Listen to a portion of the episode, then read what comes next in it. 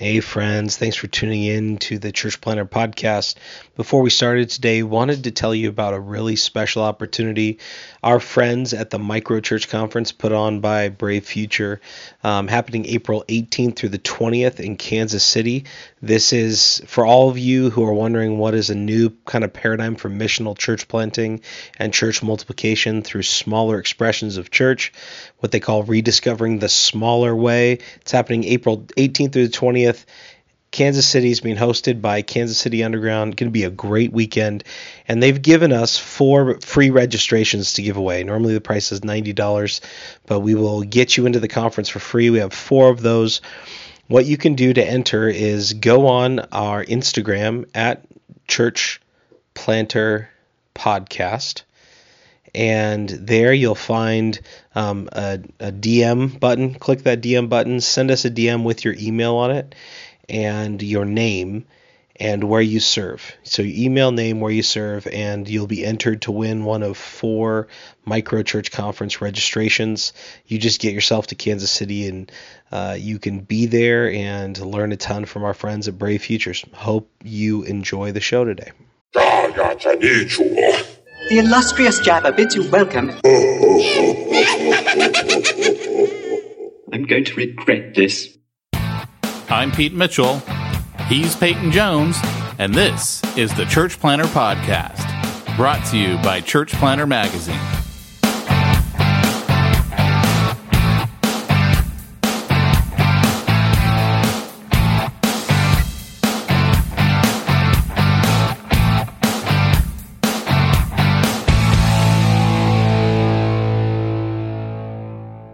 Hey, Church planter, this is Pete Mitchell. Oh yeah, we do this first. Yeah, and this do. is Peyton Jones. I was starting the podcast before the podcast started. Now, what's your story? Well, Brandon Brooks actually sent me a package. Now, I got to be honest, when Brandon Brooks sends me a package, He's Mel Brooks's package- his is like grandson, right? what? He's Mel Brooks's grandson, isn't he? Mm, Not that I know of. Come on, let's start a rumor. Ooh, ooh, oh yeah. So uh, Mel Brooks's grandson, Brandon Brooks, actually sent me a package. Now, I mentioned last week that I randomly will get a weird, like retro '80s thought, and nobody is as fun to communicate with this as Brandon. Right? Like he has lightning fast fingers, and he will send me like a string of like 20 images that are just amazing. Right? Like a legit like stream of consciousness boom boom boom from the 80s and all my childhood flashes before my eyes so i sent him a picture that i came across just randomly because there's that connection hey check this out and um, it was me as a kid dressed up in this homemade uh, Gamorrean guard costume that my mom made from Return of the Jedi when it came out.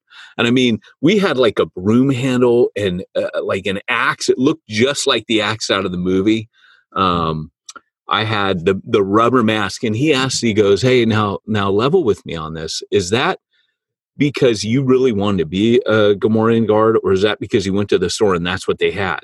I was like, "Dude, this was like the '80s, man. Like that's what they had. That's how we rolled back then. If you went to a supermarket and that was the the mask they had, that's what you were, right? Like you you couldn't like." Order stuff on Amazon and get the costume you wanted. It was either at the store or wasn't. And so I was like, yeah, no. But my mom made all these like chest guards from like milk carton, uh, the plastic milk jugs. So I had all the shoulder plates and stuff that she made. Like my mom wasn't a cosplayer, but my dad was a director. My mom was a costume builder and choreographer for him back in the day. So she had the legit, and I had like this pillow stuff to make me all fat. Er, and uh, it, dude, it was awesome. It was a great costume. So he sends me this T-shirt for Christmas this week. It's the Motorhead logo, right? It's like that little ogre. Thing, I have no know, idea what That's got logo like is. horns, but it's a Gamorrean guard, and it's a Gamorrean guard. I don't even know what a Gamorrean guard is. So you know, I'm I'm You know, you know the the little squatty pig dudes from Jabba's palace. okay, but you got to say little squatty pig dudes from Jabba's palace. I don't know what they're called. You are the most unnerdiest Star Wars fan on the planet, and I dig that about you. I just okay. Squatty pig dudes from Jabba's palace. we should make a dummies guide to Star Wars and reverse engineer that. Squatty Pig dudes from Jabba's that like have it like a reverse, you know, for people getting into this, uh, the dummies guide to Star Wars. Chewie's chicken. Oh my gosh. Chewbacca's chicken. What would that be called? Chewbacca's chicken? You remember the chicken who's in the new movies? Whatever those little bird thingies were. Oh the- yeah. He's eating like Those are poor. Oh, okay. I got you. I got you. This is like Jeopardy. This is like Star Wars. Jeop- what is Squatty Little Pig Dudes? what is Chewbacca's chicken for 500, Chuck? Oh man. Oh, that would be Porgs. There you go. Ding, ding, ding, ding. I forgot what they were called. You know, I, I thought that movie was so dumb, but I actually kind of like the Porg. I actually do like them. I don't know why. They're stupid. They are like stupid. They're really dumb. But uh oh dude, I still want to show what up though. about Mandalorian? Oh my gosh, dude, Was on my list to talk about today. you wrote a list? I wrote a list. You I, became I was like, prepared for the first time in seven years. did you notice how when you asked me what the topic is, I'm like, boom, I prepared today, baby. dude? That Mandalorian was off the hook. Oh, dude, thank you for saying because I thought I was going to have to fight you today because I I- literally the Ahsoka Tano one the week before was a masterpiece, and I thought to myself, But did she have white lightsabers? Because they didn't. did because didn't she look quit blue. the Jedi Order. I know, right? So she's no longer blue or green. She she went to the white. Yeah. But here's the crazy thing, dude, is I thought to myself, like, I was so into that episode. Like, All I can say is there is no way the Mandalorian's armor is going to protect him from a lightsaber. That part, right. I was right. like, no. Well, of course. No. Yeah. but apparently the dark saber goes through I can't remember what the dark saber does. It's like a lightsaber. I but heard I you could actually use it to carve your turkey at Thanksgiving quite well. I know. Uh, by the way, all this coughing, uh, we figured it out. It's because of all this uh, insulation, dirt, right? that I've you been sitting haven't bothered for to a cover with months. drywall yet. I have black lung now, you know. So, anyways, I know I do. I'm I'm hopefully going to cover some of it this week because I I can't keep sitting in this crap. You think? So yeah. So, anyways, um, when they find out I have cancer later, they'll be like, "Have you sat in a bunch of fiberglass?" I'll be like, "Yeah, two months." Don't you mean again? 2020. yeah, no kidding. So, anyways, dude, I was like, there's no way they can top that one. The atmospherics of that one, just the filmography. I'm like, no way can they beat that. This was my favorite ever. Absolute favorite episode ever. So good. What did you love about it? I can't even remember what happened. I just remember I liked it. Boba Oh. stinking Fett turns up and he's as bad to the bone as it comes. I thought it was funny that he's fat now, and it's like I don't care. I'm putting on my armor. I'm like a dad. I It's like- know he was a bit more chunky, right? He's rocking the dad bod with armor on, and it's just the top and the helmet. Like he doesn't. You know what's funny the- about that actor though is he was he was portly in um when he played Jango. I But he remember was more think- fit. he was, but I remember thinking back then that ain't no you know bounty hunter body. That's that's not a dude that's been on the move. But it kind of worked because he had a cushy job with the Sure. Yeah. He was like, oh, you know, I'm living this life in the lap of luxury. I don't have to go out hunting anymore. I'm just chilling like a villain. And uh but I, I will tell you, it, it's funny because you know how he's all scarred up and he's all fat and bald. The other day, I was coming out of my house and I was like, "Huh, I'm a bit more like Boba Fett these days." But there's no way he would have survived the pit. Like if he could survive it, then anybody could survive it. well, it slowly digests you over a thousand years, But you can't live that long, so it kind of doesn't matter how long it digests. but you can get out if you're Boba, right? He's Boba's resourceful. He's gonna make it out. But how does he lose his armor? I figured that's how they got the armor. Like the Sarlacc here's- pooped it out. Here's one theory. it. There's a theory that the Jawas who like to to go underground, they they mine that stuff from underground. They they mine the sarlacc. So the sarlacc produces a chemical that they mine out of a living sarlacc. Apparently, the story is that Boba Fett gunks up their mechanism and they go in to fix it. He gets sucked into it from all this juice that they're, and that he, um, like the the Sarlacc stomach. So they mm. mine his acidic juices. They So they have him. a really slow acting acid that'll take a thousand Yeah. years to digest anything. Perfect. Yeah, yeah. And so they pull him out of this stuff, and he's all like half dead, and they discard him and keep his armor and ke- keep moving on. So that's why we find him out in the desert the way he is, and that's how the Jawas got his armor. So, and I knew that story years ago, but I don't know if that's what they're sticking to. Interesting. He really didn't owe it to the Mandalorian to go get Grogu because he went on a ship and took his armor back. Oh, dude, I was so bummed. If you guys have not seen it, I'm sorry that we didn't give you a spoiler alert, but now I'm really getting into spoilers. If you haven't seen it, look, it's been a week, man. It's been over a week by the time this airs. That's your stinking fault. You're not a real Star Wars fan. You're not a church planter. Go rethink your life.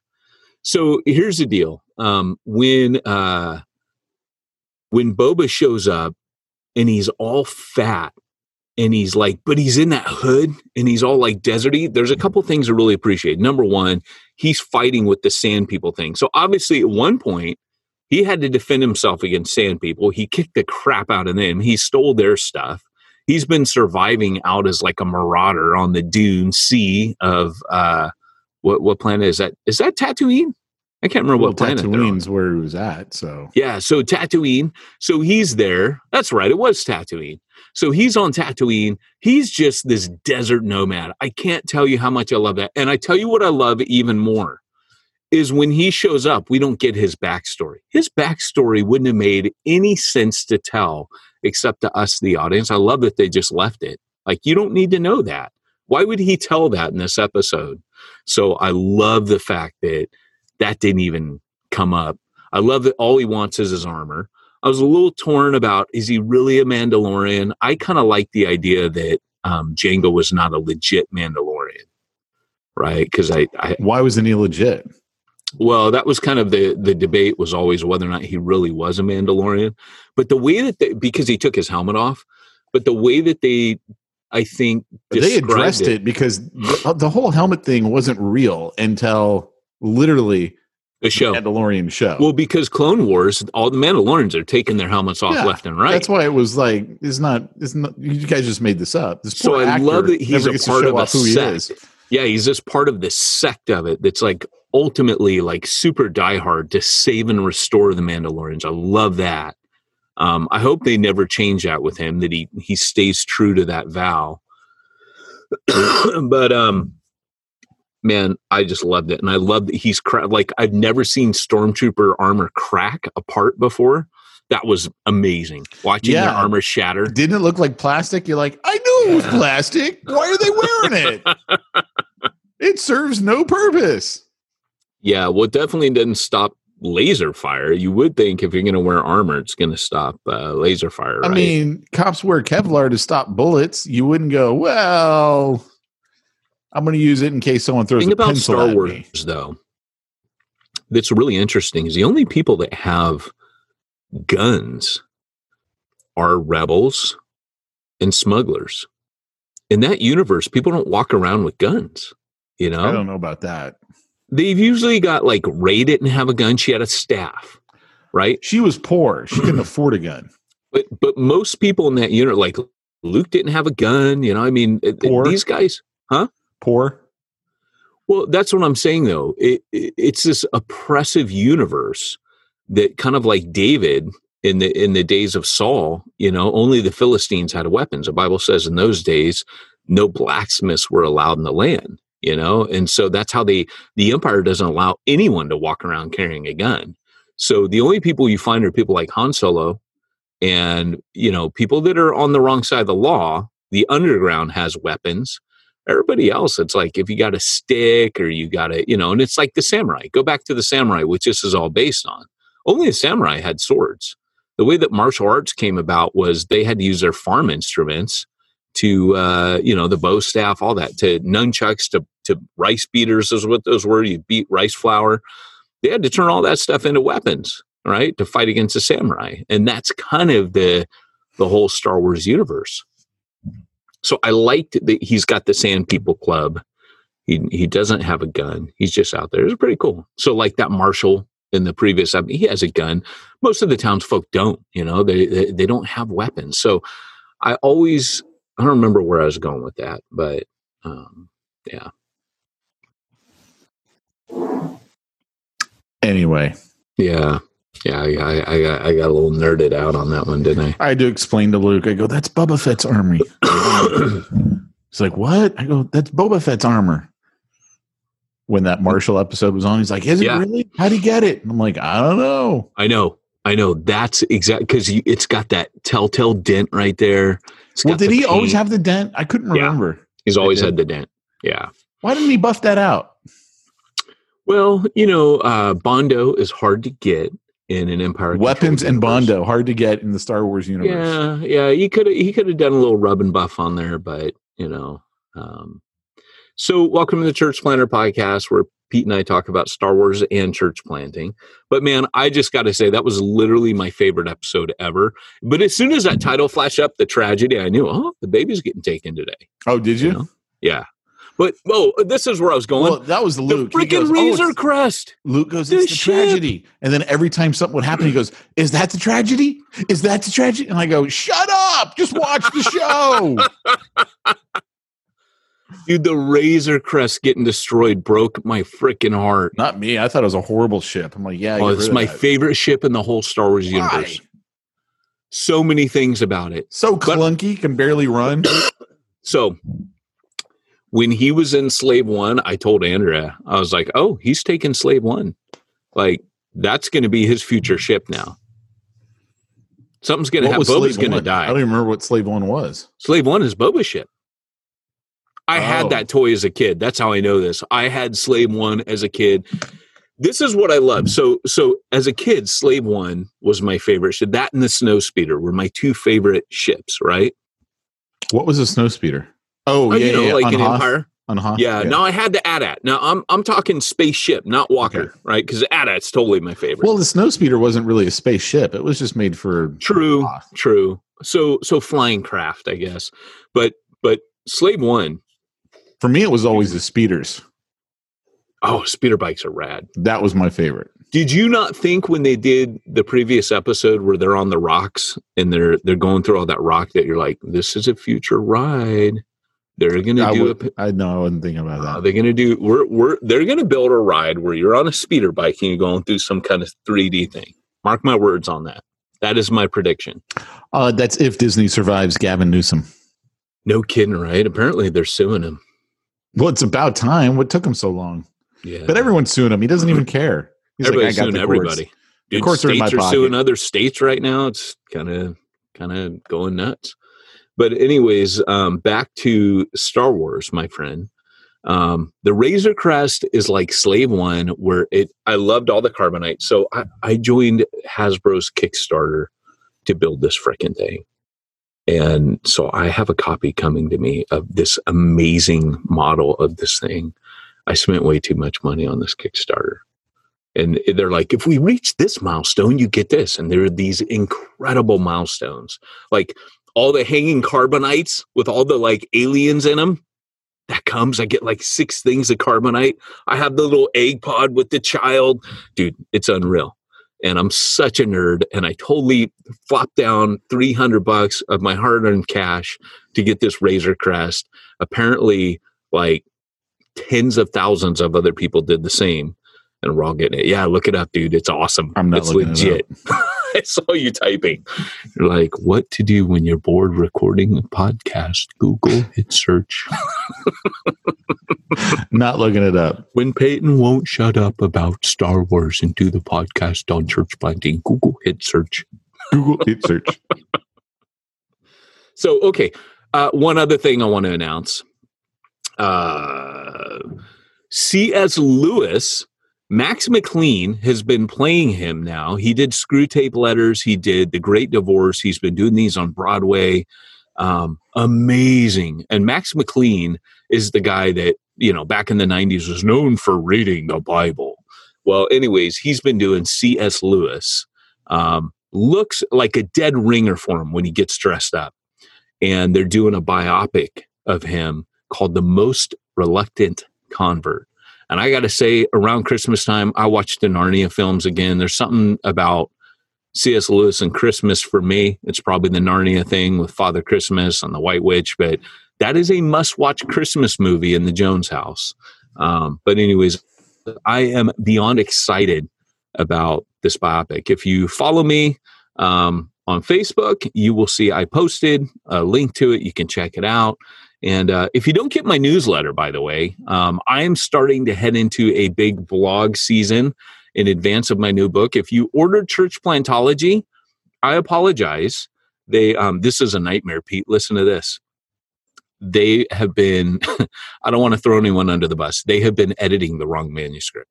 What do you mean? Well, I handed in my final edits, and they somehow didn't get changed, and so they've been typesetting and working on the wrong version of my book. So they're like, well, that puts the book back two weeks.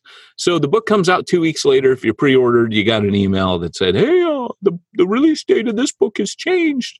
So just get ready for that. Um, but, anyways, um, you probably want to sign up to my newsletter if you haven't yet. That's ministryninja.com.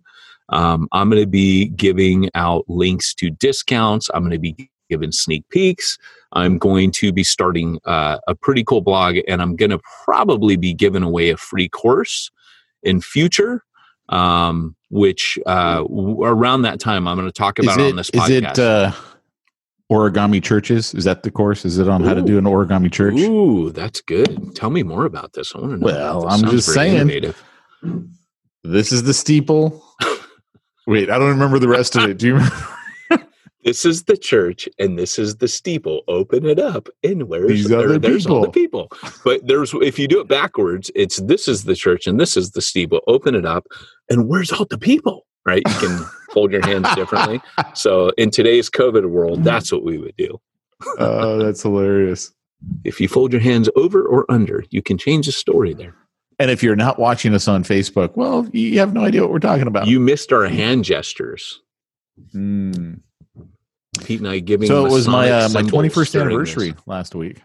Yeah, I, I did see on Facebook, and apparently you told your wife what every woman longs to hear on the morning of. Oh crap! Is that today, and she looked at you and said, "I've never loved you dude? so much." what was so this moment." funny is like we're not morning people. No one in my well, my son's a morning person, but the rest of us are not morning people. And I just got out of the shower about eight o'clock. They've already eaten. I'm making my breakfast. So I'm cooking on the stove, and all of a sudden, Jamie just goes, "Oh, honey!" All like happy and stuff, and I'm like, "What is this all about? like, why are you doing this?" And she comes running over, gives me this big hug, "Happy anniversary!" And I'm like, "Oh crap! Is that today?" I literally just did not remember. That is so funny. But you know, she doesn't get hurt, right? She's cool with that. I think she just laughed. She didn't get me And anything. she's like- I didn't get her anything. It's no, perfect. that's what you think. She's like, she's the she reason took she, it back. the reason she laughed is she's like, "Oh, don't worry, you already bought me a purse. I know you love me, right?" And you're like, "I bought you a purse," and you're like, "Oh yeah." What's funny did." is uh, Josh Henry from simplifychurch.com. You know, simplifychurch.com. does this mean we don't have to do the ad at the end? What is simplifychurch.com, Pete? They help you out with all your payroll, your accounting, uh, a workman's comp. Uh, if you need help with a website, they're there to help you. They do everything for you, Peyton. Simplifychurch.com. Oh, I'll check it out and leave it to the multi tool to start up right as that's going on in the background. we can't get through one of their ads without it getting ruined. Can you hear that? Barely. It's pretty loud on my end. Yeah, I wouldn't have even noticed had you not said it. Dude, we're drywalling, baby. Well, he sends uh, because I'm doing some some Facebook work for him. He sends this big old package. It's a real wreath, and like I see it, and my wife. If you've ever seen my house, she's really into Christmas, right? And I'm like, "Happy anniversary, honey! It's a little late. It's a wreath for you." That's I'm a regifter. I'm a regifter. I love it, dude. I love it. Nothing wrong with that. And she knew it came from your heart. That's right. And my heart came from Josh Henry, simplifiedchurch.com. Women love. So he sent you something? You missed the whole part of the story, but that's okay. Don't worry about it. Well, I was a little distracted by this going in the background. It's kind of hard. I'm Mm. I'm hoping it stops soon. I don't get that he sent you something. How come he didn't send me something? I already said because I'm doing other work for him. Oh man, Come on, man. Pay attention to me. I, I was trying. I'm- I was I'm trying, hurting. but it's really hard. It's, It's really hurting. hard over here. it's hurting. It's hurting your soul. Well, hey, um, what what else has been going on in your life? Uh, That was all I had for. That was all your smack talk. I, you know, That was it. I can't think of But it. we're halfway now. We're halfway through the podcast, so Well, you know, that's maybe we should get in topic. I don't know. Can't think of anything. Pete, let me ask you before we get started. Do you have any values? No, I have no values. You know that. I have no values and no scruples. What what uh but you do have values, right? I don't know what that means. Well, uh, you have certain principles you operate by, right? Like uh Uh, gun control. Two hands are better than one. Is that what you mean? I like it. Um no, but like I, I remember at one point you you made a you made a point we we're working together like, hey, we can't have one dude do all the work, right? And the other dude just collect. So I remember and it's not that you were doing all the work. Now, admittedly, you were doing most of the work. I don't even know But- what you're talking about, but I'll Well, take your I- word for it. No, no, no. I remember you saying like in, in always with partnerships, one person will always end up doing. Yeah, most of the that's true. And you're like, you know, there there has to you got to define that. You got to define who's going to do what. Blah blah blah. I would say that's a value, right? Like where one person, you know, you it's a certain rule or principle that you operate by. Everybody has values, whether they define them or not. And the way that you often know um, what your values are is what you can't what you can't tolerate anymore right? If something go if you dig and scratch deep enough you'll find a value underneath that which is kind of like a principle or rule that's a non-negotiable for you right? So a lot of people have them like for example one of the values i have in my marriage is my wife can't date other dudes right? Now we don't go around talking about this right? It's not even really clearly spoken in our marriage but it's there it's an unspoken value Oh, wow. If I find my wife going to Del. Taco with some other dude and they're sharing a burrito, munching from opposite ends, so their mouths meet in the middle, I'll be really upset about that. Wow. Wow. I would just, I would frown upon that sort of thing. But you know, ev- everybody has values. Um, Tom Shoes has values, right? Tom Shoes is like, hey, you know, we believe that uh, we should, you know, in, in the wealthy part of the world, we should give shoes to people in non-wealthy parts of the world. So every time you buy a shoe, you know, we're going to give a shoe to someone who doesn't have shoes. That would be a value, right? Like that would be a principle by which they operate that informs their practices as a business or organization. So today is is church planning, um, uh, a church planning podcast. I want to talk about values. So that's my intro. And Pete, you can cue us up, and we'll jump straight into it. Great, Scott. It's time for this week's topic. Let's get down to the nitty gritty. I, I love the homemade sound effects. It's so good. So It's how you know we're we're definitely eight years in when it's like, No. eh, throw out all that tech stuff. We can do it just ourselves. yeah, we're just as good as all these. We don't need them. Let me pull up my uh my notes here because I actually have them today, Pete. Get myself situated. I've just been looking deeply into your your eyes this whole time. Did I make it weird? Um, just if I little. listen to you, I'm sure it would be weird. So uh, I remember when I did a video on this for um, North American Mission Board, uh, the Send Network, as they like to be called. Um, I, I asked the question. We did these series of training videos, and I and I juxtaposition the values of the Sith, right, which is anger and power, and you know all that kind of stuff, um, versus the Jedi, right. That whole thing is values based. The Jedi versus Sith. It's all based on values, right? no, uh, have no attachments. These are all the Jedi values, right? Um, peace, tranquility, wisdom, yada yada. It's all Jedi values. But I did this uh, intro to it where I said, "What do Tom Shoes, McDonald's, America, and the Church of Satan all share in common?" And when I made and I said in the Southern Baptist, I threw them in there. And I said, what do they all share in common? And one of my coworkers was like, you're never going to get away with that. They're never going to let you. And sure enough, they did. They let me do it. And uh, so all these symbols went up. You know, I had the Jedi. And had, and you still work for the Southern Baptist, right? I don't understand why, Pete. I don't know what happened, but no, I do not. Well, gosh, uh, maybe they didn't allow it. so uh no in fairness um they were actually really fun uh minus the no drinking beer part but um they they were fun but i i, I regularly um made jokes about it just to ease the pain.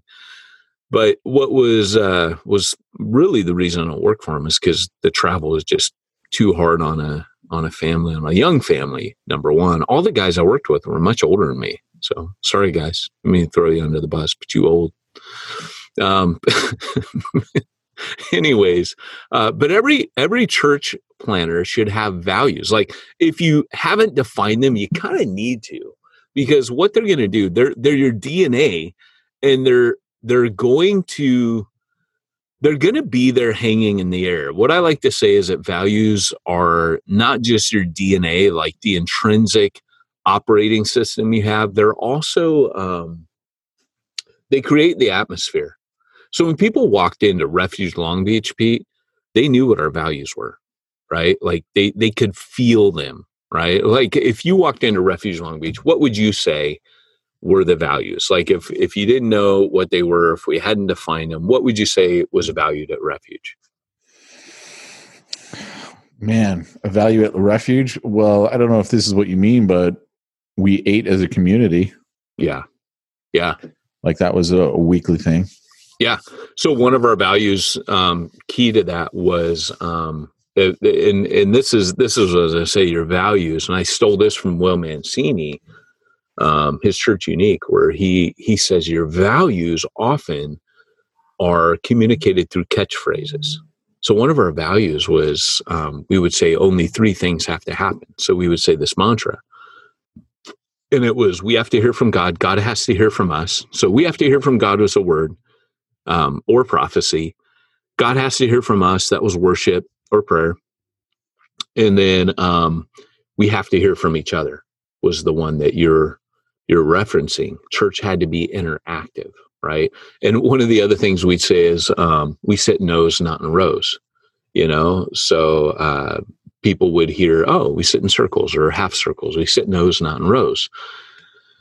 And so uh, sometimes when we are cheeky, we'd say O's before rows. Um, but uh, I don't know. You, you didn't seem to think that was as funny as I did. But uh, Clearly, I didn't. no, you didn't. You you just gave me the the poker face on that one. That's why you're going to get fired again. From the podcast this time? Well, from somebody. Somebody's going to Yeah, hear that. oh, for sure, for sure. But you know, uh, th- there was that whole idea of interaction, and so people experience your values before they actually usually know what they are. It's the atmosphere in the room. So I said it's the DNA running everything behind the scenes. If you're, you can't hide your DNA, right? Like if if I have an ugly face, that's part of my DNA right? If I have three eyeballs, that's part of my DNA. I, I think, oh, that's my DNA. You can't see that, but you're always going to see it, right? It's like the internal operating system on a phone, the iOS, an iPhone. You see the apps, but if the iOS breaks, you know, your apps are going to get funky, right? Your, your iOS is going to malfunction. So when you walk into a church, if it doesn't have the right DNA, it's not going to have the right atmosphere, right? So your values are what informs the DNA it creates your DNA. It's those non negotiables. It's those things that you're like, this is what we value. And because we value, this is how we do things. Does that make sense? hmm Any questions about that, Pete? Any thoughts? Any No. dreams that you want to share about the, this? No, I just saw something really funny and I, I can't repeat it in the Come middle of this talk. Oh, okay. It's off topic. All right. All right. And we never go off topic. No, never. Never. You can't share it because it's inappropriate because now I must know. it's not that it's inappropriate. It's just the funniest headline I've ever seen. Come on. Come on. Erectile dysfunction drug accidentally packaged with antidepressant. Just- oh no Do you think that really happened though, or do you think that's clickbait? Uh, it's the New York Post, so who knows? And then Fox News has its own. They have their own spin on the headline, which is a lot less funny than New York. Well, let's hope that doesn't happen with some of the vaccines, right? Side effects of this vaccine are very unusual. So, this vaccine lasts more than four hours. oh, Sorry. Pete, oh, Pete, you gave me the poker face on my drug. What uh, or my joke? What am I supposed to do with That's that? the last time you asked me to yes, to, to go deep. audience, I apologize for my joke and Pete's joke. I oh, that was weird. You What? disappeared, and other screens popped up. My email decided to override. Th- this isn't. This isn't. We're not having the going into hyperspace where uh, all of a sudden people start joining our our Oh, oh no oh no hopefully not but uh, it was almost as if divine providence intervened and blocked out your face you know for a second after that shameful display of i'm just teasing um so okay so uh so here's the deal values for a church plan. That's what i'm saying. It's going to create your your dna yada yada. But here let me say this at the outset that you can't have values as a church planter that you don't personally model right?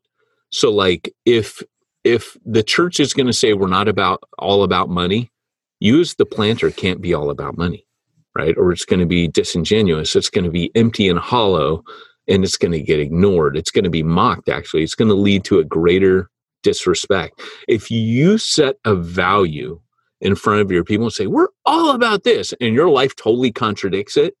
Like, we're all about reaching loss, and you don't ever do anything to reach a loss. You're you're literally just telling your people, hey, this is this is how I suck, right? And don't get me wrong, like you don't have to be perfect on your values. You can suck at actually reaching your values if you are actually modeling someone on the way you know to to getting to those values you have to actively be in pursuit of the behaviors that those values uh, embody if that makes sense Mhm. so um so uh i would say that um if you're like oh where does all this value talk come from? You know because i don't know about you but like if you talk to church planters they're going to get this and, and most of the time it's because they've read will mancini's book on um, church unique which is hey what are your values? You know the you know what are the what are the it's kind of he goes back to their like the motive for why you're doing things the principles by which you operate. Well here's the deal. God communicated his values um, from the start i mean you could go back to creation and god tells them be fruitful and multiply those are the those are the values that that i have is that you would be fruitful and that you would multiply God models uh, relationship by walking with Adam every day in the in the in the cool of the day in the garden. So it's about intimacy and relationship. And then he puts the tree in there. So he he that one of his values is trust. Right? You have to trust me, and I I will trust you. I will trust you to be in this garden, um, but you must trust me and trust my word. That when I tell you not to do something, that it, it, it's for your own good. So there was the value of trust that the relationship was built on, which they totally screwed up, right? Which, um, you know, caused the fall. But that was one of God's values. I always tell people that faith, um, just in the same way we're saved there, they were preserved by faith back in the garden. And if you want to read a really good book about that, it's called Unity of the Bible. Um, hold on. Yeah, it's called Unity of the Bible, and it's by Fuller. So you can you can get that book, and he kind of contradicts. Not to go hyper theological nerd here, but he contradicts covenant theology and dispensational theology, and says actually both you are wrong. It was a covenant of faith. It was never the covenants of works and grace. It was covenants of faith. Faith has always been a part of our relationship with God, and it always will be a part of our relationship with God, except for you know when we're uh, in heaven and uh, then faith is done. You don't need faith anymore. The only thing that will exist for eternity is love, according to 1 Corinthians 13. Faith will pass away. Hope will pass away. Those will both be fulfilled. Um, but anyways, so values are how God's communicated to his people, right? He, de- he defined the characteristics, expectations, and values of the relationship. So uh, when you plan a church, it's really important that you do that because if you don't set the values of your church plant, what will happen is other people will smuggle them in. They will bring their own values in and they will start to dominate your church plant with their own values. And this is kind of Pete, you know, I mean, you've worked for different companies, right? If if the company is not constantly saying what they value, people will bring their own values to the workplace and that's not what you want right if you're if you're representing god in a church plant or you're representing the mission of god in a in a community you have to constantly communicate um, what that's going to look like if you think about the epistles the epistles are paul correcting their value system right he writes to the galatians and goes hey your value system's it's not converted right? Let me write to you about this and that and that and that. I need to write to you about faith. I need to write you about grace. You need to value this, not legalism. If he writes to the Corinthians, he says, hey, you need to value peacemaking, not taking your brother to court. Or you need to value purity, not sleeping with prostitutes. Or you need all the epistles, Paul really is writing to them gospel values, hoping that it will be the outworking of their life. So God always is communicating to us, both in the Old Testament, the Ten Commandments. Hello all right, those are values. This is what I value. This is what you should value. Um, God has always communicated his values, both in the Old and the New Testament. So, uh, anyways, um, Mark Driscoll said this, and I really like this because uh, Driscoll says that values should not be confused with ideals. Sometimes people hear what I'm saying right here and they go, "Oh, ideals, cool. I have those." Um, this is this is what Mark Driscoll says. He says values are the triggers for how people spend their time, money, and energy. So he says this, I'm to quote him. Values can be tricky because they are often little more than ideals, what people merely wish they valued and cared for, what they're committed to in theory, but not in practice. Many vegetarians still eat meat sometimes. Environmentalists don't recycle. Employees don't work. And Christians don't read their Bibles or pray. Ideals are what you want, values are what you do. Ideals become values only if they are lived out. But boom, right? Mic drop. That that is so profound right there. So any thoughts on that, Pete? No. Are you listening? You're not Yeah. listening to me, huh? I don't believe you, Peter. I don't believe you. Okay. I, I didn't believe you about, or I didn't listen to you about Josh Henry. So I don't, uh, I, I know I have it coming, Pete. One of my friends, um, his his parents voted for uh, Biden, and he's so upset about it. He's never going to visit their graves again. That's rad. This is why you don't ask me for input in this serious time. So, so uh, just so you know, listeners of the podcast, if you ever go to Pete's Facebook wall, he has the best memes on there. Now I know what part of his week he's spending collecting them. when do you have time to harvest these? It's during the second half of our podcast. That's where Pete's getting them. I have a thick skin. I'm an author. I'm used to people buying my book and never reading it. I'm used to this. hey, that's the whole point. Buy the book. I don't care if you read it. Buy the book. Oh man, I tell you, you know, I used to have a line in my bio because I've written all these books. I'm like, thousands have been sold, but none have ever been read. That's rad. That's rad. Well, you know, it's funny because um, I've been surprised because I hit I hit out the book for um, um, endorsements and I got them back last week. Which version? What was the right version? Okay. Um, but but guys are um, guys I really respect are like, dude, this is your masterpiece. This this is the book you were meant to write. Um, and they told me a couple of the guys they didn't read all 400 pages. They told me I read this chapter and that chapter, and dude, you got something special here. So So I'm so really good excited. it caused them not to read the whole book. I gotcha. some That's, guys that's read what I the took whole away thing. from that. But I mean, these are guys like Brian Sanders, one of my uh, personal favorites. Um, he was very excited about it, and um, man, I, I uh, Daniel Yang, he he read two chapters, and I think he read the two most important chapters actually. Um, but uh, I'm excited. Like when I see other people getting one of those excited about books it, that you're not supposed to read the last chapter first, so you don't know how it ends? It's so funny you say that because it, there is a there's a progression in the book that I was very careful to build, but I kept editing from the front to back like you do. Well, I'll start at chapter one again and go through and edit, and you always run out of time at the end. So at the end, I worked backwards, and I think it really helped the book. So I went 20, 19, 18, 17. you know. 20. Good night. There's 20 chapters, 400 pages. I mean, that's a lot of that's a lot of book.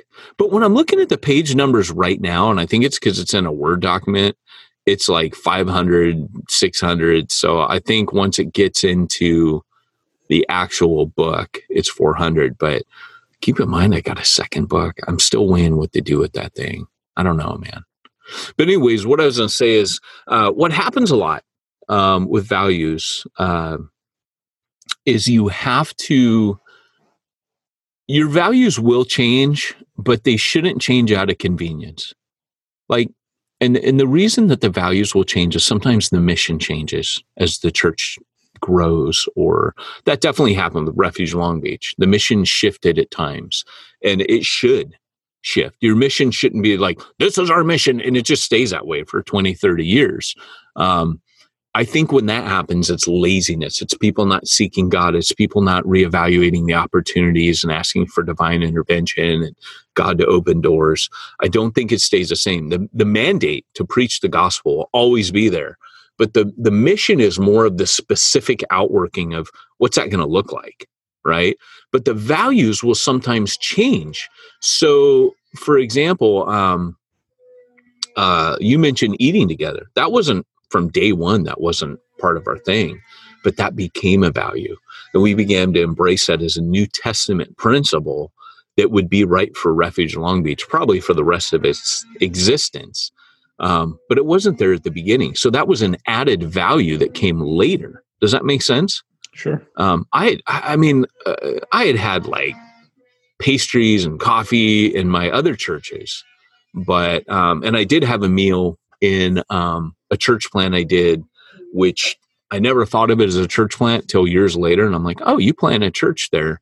You met on Sunday nights every week. You had this. this it was the you know it was in the university town of Lampeter.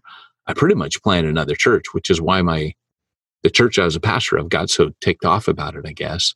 But I never thought of it as a church plant. When I look back, I'm like, that was a church plant. That's exactly what you did. So, uh, but but my point is, um, things things change. Even the discussion in that one that that became a value on the way.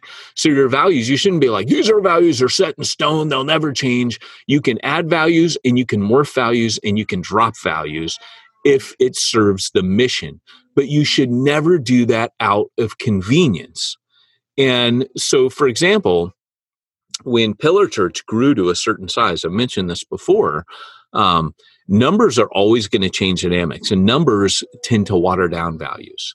So you can imagine Refuge Long Beach if it got if it turned into a megachurch, unless we were absolutely brutal about these are our values, we would start morphing into an audience based, everybody sitting in rows, just watching the show megachurch, right?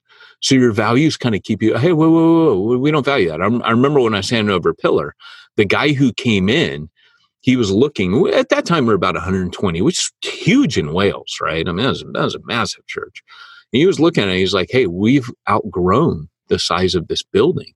He goes, you could, but you know, you could answer this overnight.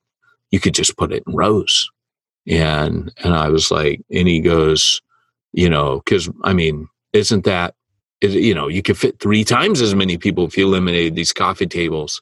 And he goes, that's that's the goal, right? To reach as many mm-hmm. people as you can.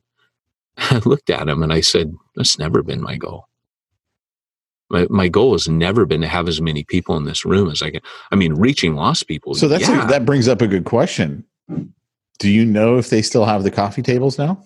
they don't. Well, you know, I don't know. I think they do now sit in rows, but they're not as big as we were. It's definitely not a space thing. Um, what I've found, and I have to go back because I know they do also still have discussion sometime, but I don't think they sit the same. And I know Refuge Long Beach even changed it up.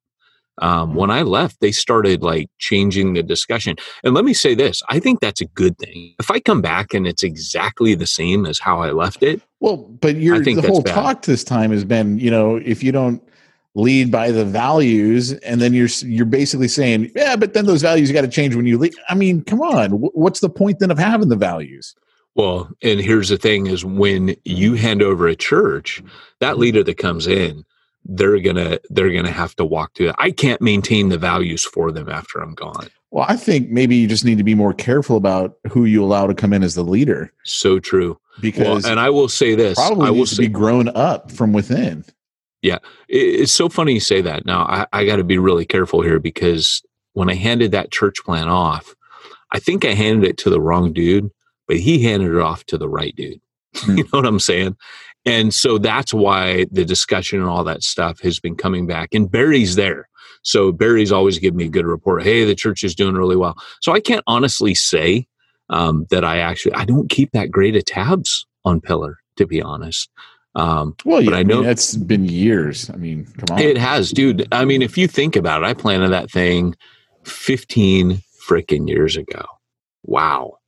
15 years ago, dude. It's weird, man. Like today's the 10th, and five days marks the 10 year anniversary of when I came back. So I have the 15th set aside as a day of prayer, fasting, and reflection. Um, just as, wow, Lord, I've been here 10 years back off the field from Europe. And, uh, I don't necessarily. I know it's going to sound weird, but I don't necessarily feel good about that. I don't. I don't really feel like. Um,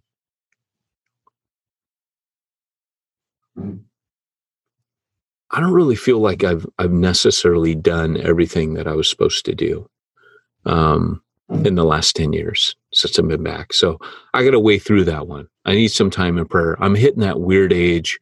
I was chatting with Mac Lake this morning, hitting that weird age, and he told me this happens. He goes, "You get at a point where you're not thinking about impact." And I got past that a couple of years ago. I started thinking about influence. Um, to influence is better than to impact. Impact is what happens when I'm there. Case in point, like Pillar, I impacted when I was there, but now I have the ability to influence when I'm not there. Influence is more powerful than impact. Um, Paul was able to influence by writing his epistles when he wasn't there. Impact as it happens when you stay in a place.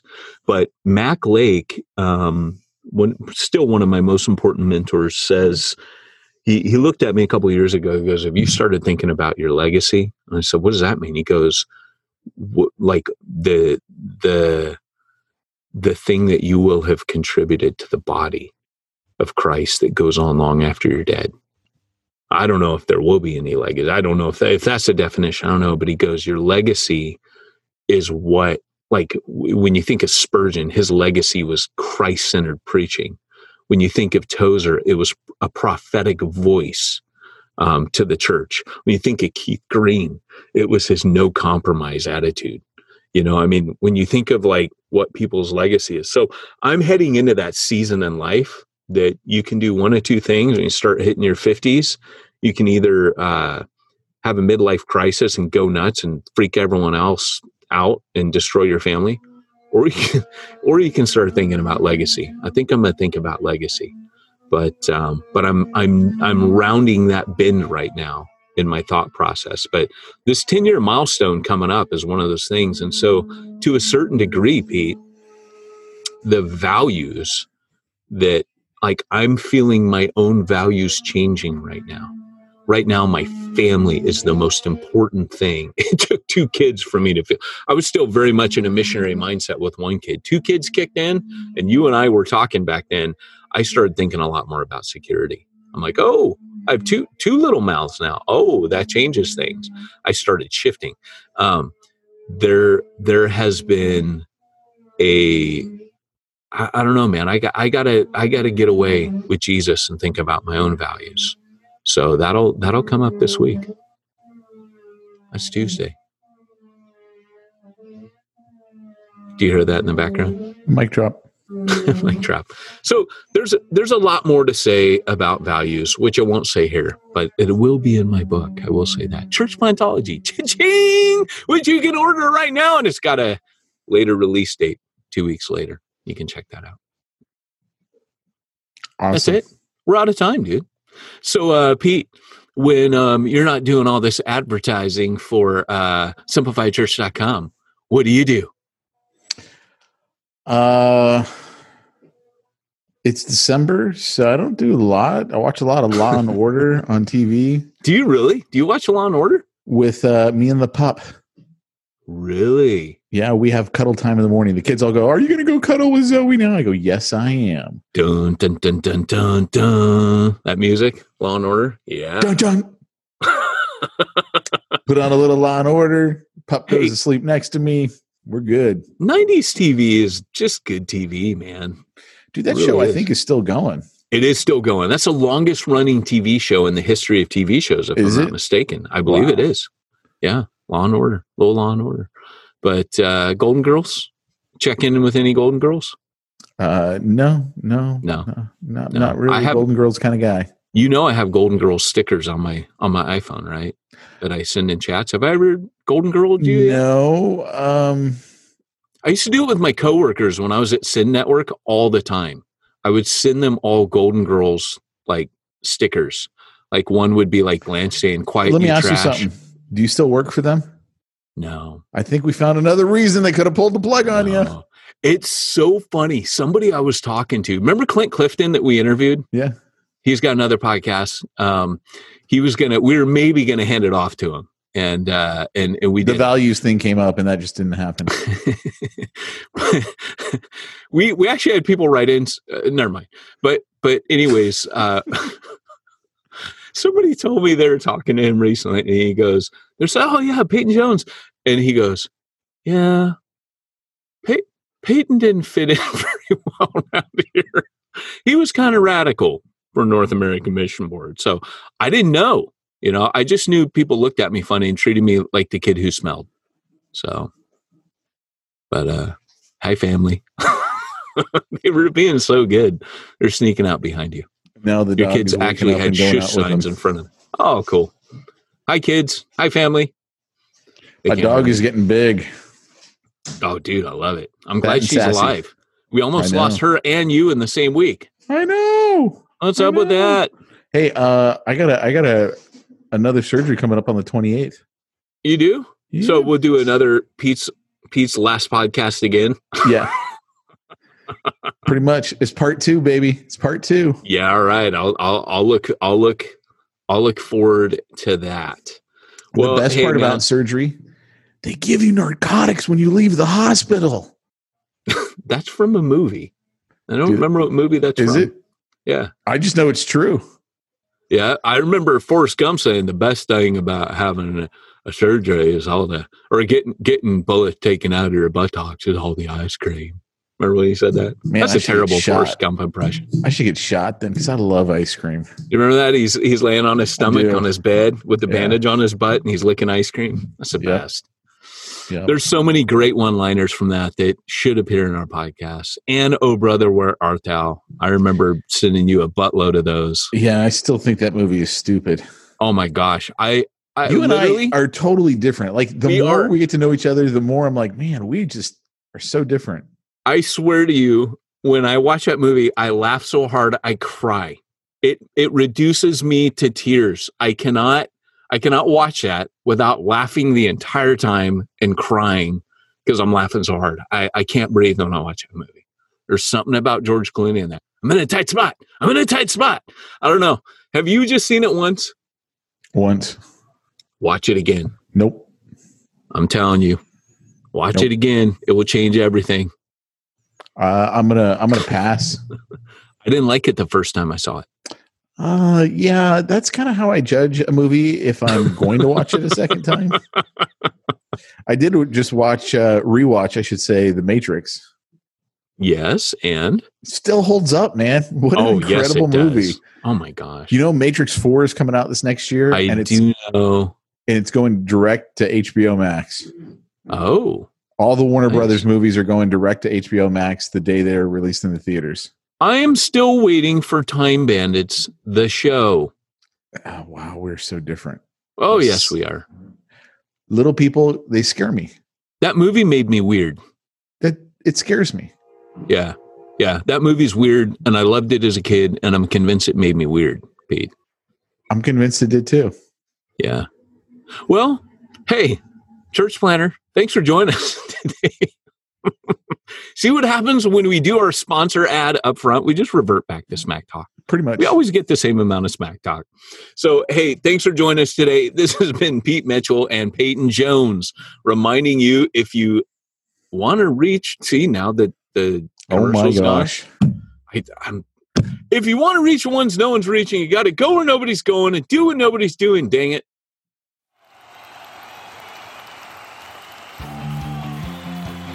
Thanks for joining us for another weekly episode of the Church Planter Podcast with Pete Mitchell and Peyton Jones. We'd love to hear your comments on this episode of the Church Planter Podcast. Visit us online and let us know what you thought at churchplanterpodcast.com. If you subscribe to us via iTunes and have enjoyed the podcast, leave us a positive review. The more positive reviews we receive in iTunes, the more iTunes will promote us to other church planters who would benefit from this show. This podcast is brought to you by the Church Planter Magazine, which is available in the iTunes newsstand or online via churchplantermagazine.com.